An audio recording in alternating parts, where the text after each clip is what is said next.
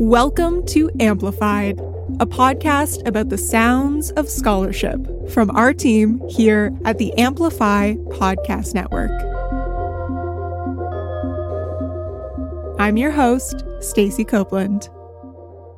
One of my favorite things about working on big projects like Amplify that span across institutions and geographies is all of the people you get to meet along the way.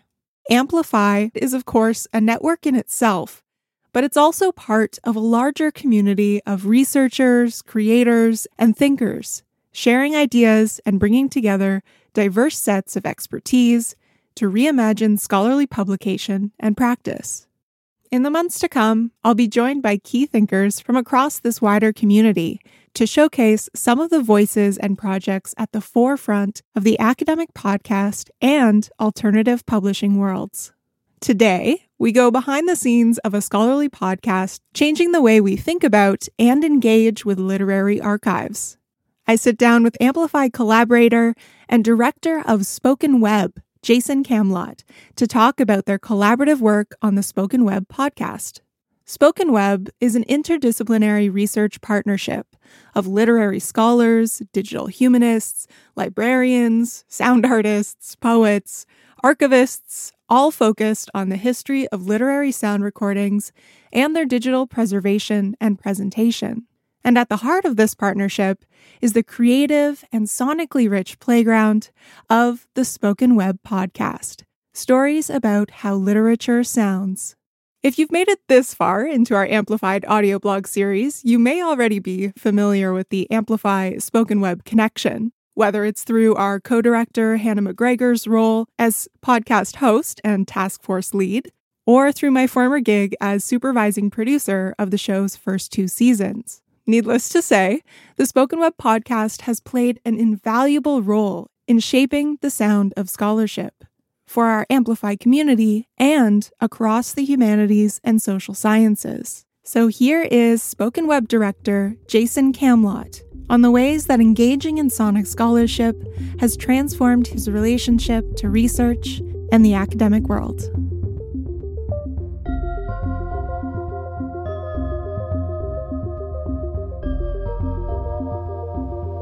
Hi, I'm Jason Camlot. I'm a professor in the Department of English at Concordia University, research chair in literature and sound studies, and the director and principal investigator of the Spoken Web, which is a SSHRC partnership a research network that collaborates on the development, cataloging, analysis, and research around collections of audiovisual materials that document literary activities in Canada. So I met Hannah McGregor through her role as a co-applicant in the Spoken Web network. Spoken Web research activities have been going on for over a decade. In fact, uh, we've been working. We started small with a single, well, single collection of hundreds of hours of, of uh, recordings of a poetry series. But really, from the very beginning, the research in Spoken Web has been concerned with not only sort of the nature and contents of the, the materials we were examining, but the implications of working with sound for methods of doing literary history, right? So we were really interested in sort of rather than working on literature through the page, which is sort of the bread and butter of literary studies, thinking about what it meant to work with sound and what it does to literary studies to actually study it through sonic materials and media. And so when we as a, a group, started working on developing a vision for Spoken Web as a, a national and international network, in fact, that involves a whole bunch of different kinds of projects, ranging from you know development of metadata schema for these kinds of collections, the development of systems and graphic user interfaces for engagement with these kinds of collections once they've been digitized, the development of oral history protocols for studying these collections by talking to people who are actually involved in the events, the events that they document, exploring methods of teaching with sound in the literature classroom and other humanities disciplines classrooms, thinking about rights management for the kinds of materials that we're engaged with, knowledge mobilization, as SSHRC calls it, or ways of getting sort of the findings from all of these areas out to a research network and to the public, um, was really at the forefront of our thinking. Like we wanted not only to be exploring these questions, but to find interesting, innovative ways to share them as they're unfolding, share the discoveries and the activities and the failures and everything as they're unfolding. And because we're working with archives that are primarily comprised of sound recording, we felt that a podcast series, even though I didn't really know much about podcasts or what a podcast series was, it seemed to me like, um, hmm, podcast series would probably be the best way to get the word out about this kind of thing because if you read about it, you can't really listen to the materials we're working with. But if you listen to a podcast, we could actually include the audible content that is at the center of all of our research activities. So that was the main reason, um, from a very naive and ignorant uh, starting point, thinking like, oh, podcast series. Like, you know, it, might have been like radio show. And probably that's what I first thought. Like, we should have a radio show, you know, except like, I don't know how to get a radio show, but I, I was aware through colleagues of some of my academic colleagues who were really working with podcasting as a medium of of exploring really intense theoretical complex research questions. And so it seemed like, oh, well, maybe that is the sonic format that would best suit the kinds of explorations that uh, we were interested in doing in Spoken Web. You're now into coming to the end of what, season three? Yeah, we're like at 3.6 or 3.7 right now. So, yeah. That's right. As the project has evolved over its seasons, how has it maybe informed your own relationship to the spoken web network at large? Because you, um, not all PIs on projects, not all leads on projects are so involved in all of the aspects of what happens in such large uh, funded projects like Spoken Web. But you really have had a, a very personal hand in the podcast and creating a lot of the episodes, especially in the first season. So I'm curious to hear, you know, how has producing podcasts for Spoken Web changed or influenced your own approach to the research? Yeah, that's such a great question. So I've made seven full length podcasts so far as a member of the Podcast Task Force and of the Spoken Web Research Network. Um, I'd never made a podcast before the first year of the Spoken Web podcast series. That first episode was me learning, in a sense, um, a little bit the, the grammar, the language, the rhetoric of podcasting and finding ways in which it was familiar to me. So it's not as though I hadn't worked with sound before. I've done a lot of research on sound. Um, I've also done a lot of music making and stuff. And so I'd worked with different kinds of digital technologies for working with sound. Making the music for the spoken word. Yeah, making the music.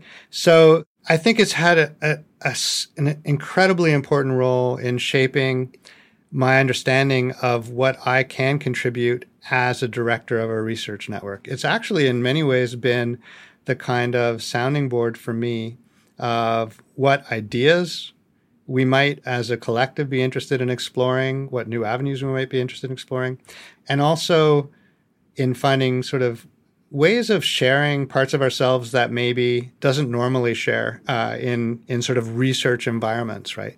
So you mentioned the music side of things, like early on we needed some sounds to go with podcasts, right? And and I was like, I love making sounds. I, I don't actually have a lot of time to do that anymore. But suddenly here was a reason for me to go back to doing something I love doing and then to share it with some of my academic colleagues. Like, so these are serious colleagues, like who I have very serious scholarly conversations with. And yet, you know, I'm sharing like beats and like, you know, weird synths and stuff with them. And it's like, I think that has created new possibilities for relating to my colleagues. You know, I wouldn't underestimate the value and importance of that for how I've I don't know, I guess worked in relation to everyone because we have, we're about 100 people if you count students and researchers and librarians and experts in all different kinds of areas. And so I think in a way, the allowance for creativity in my participation in the podcast project uh, has really spilled over into my involvement in all of the other projects. It's had an affective impact, I think, on the way I just engage with the network. That's made it really fun for me. And hopefully has also invited other people to just make themselves a little more vulnerable and try things out or share parts of themselves that they wouldn't have otherwise or whatever because it's all relevant. In fact it's all extremely relevant to the way and the way we explore questions and what questions we we feel are important to explore. So the more we can really bring ourselves to the table i guess you know and like or put ourselves out there i think the more interesting and meaningful uh, our research activities are going to be.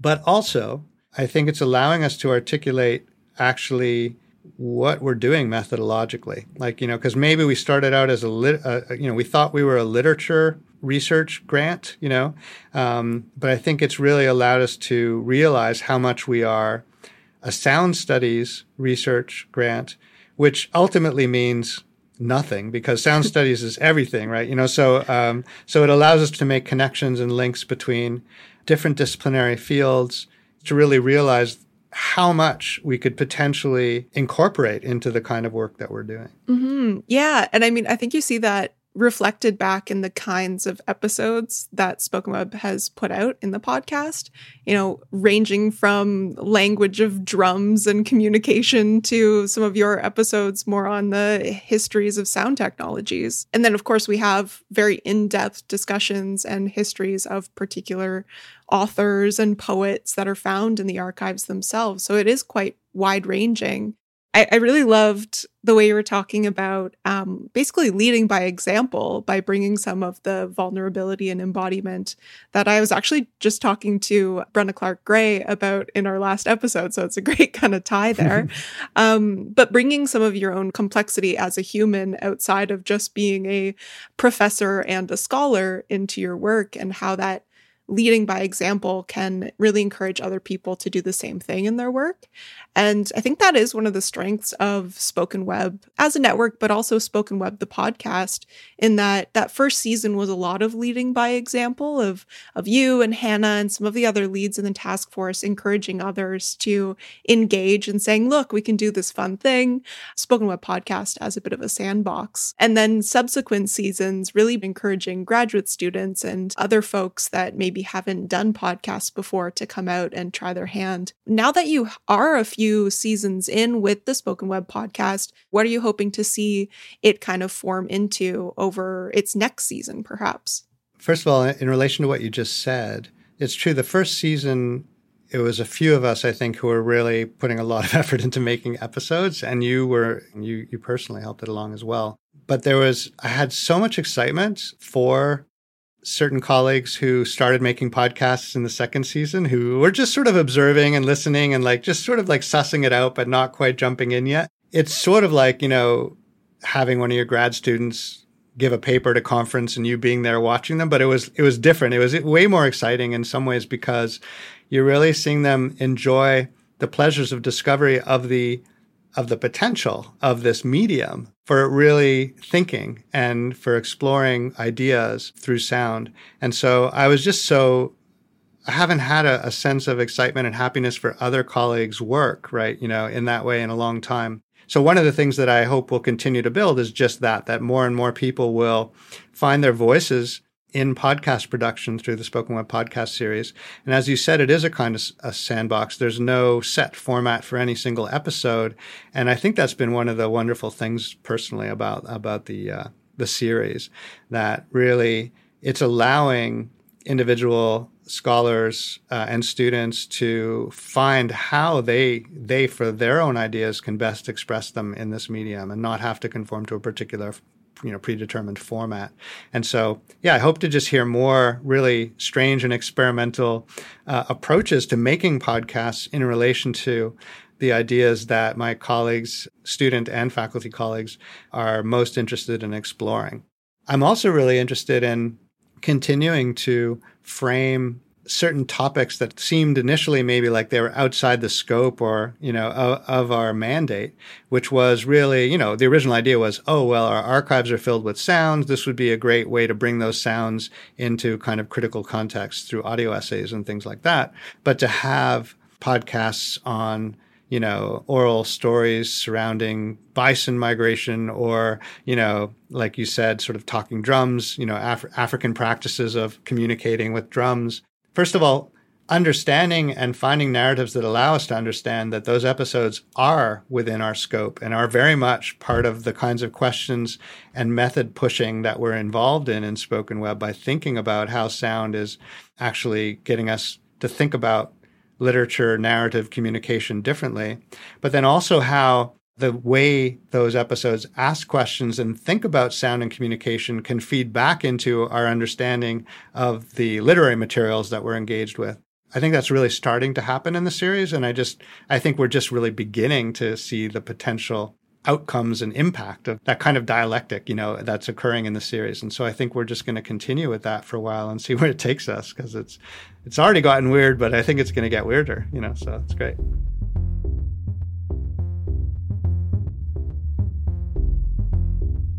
The experience of producing scholarly podcasts can be a big learning curve. But as Jason has shared through his work with the Spoken Web podcast team, it can also bring a reorientation, sense of exploration, and renewed community building to the research experience.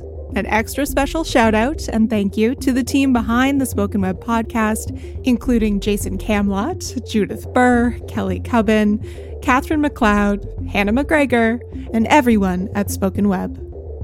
We're also interested in hearing from other folks engaged with scholarly podcasting and alternative modes of academic publishing.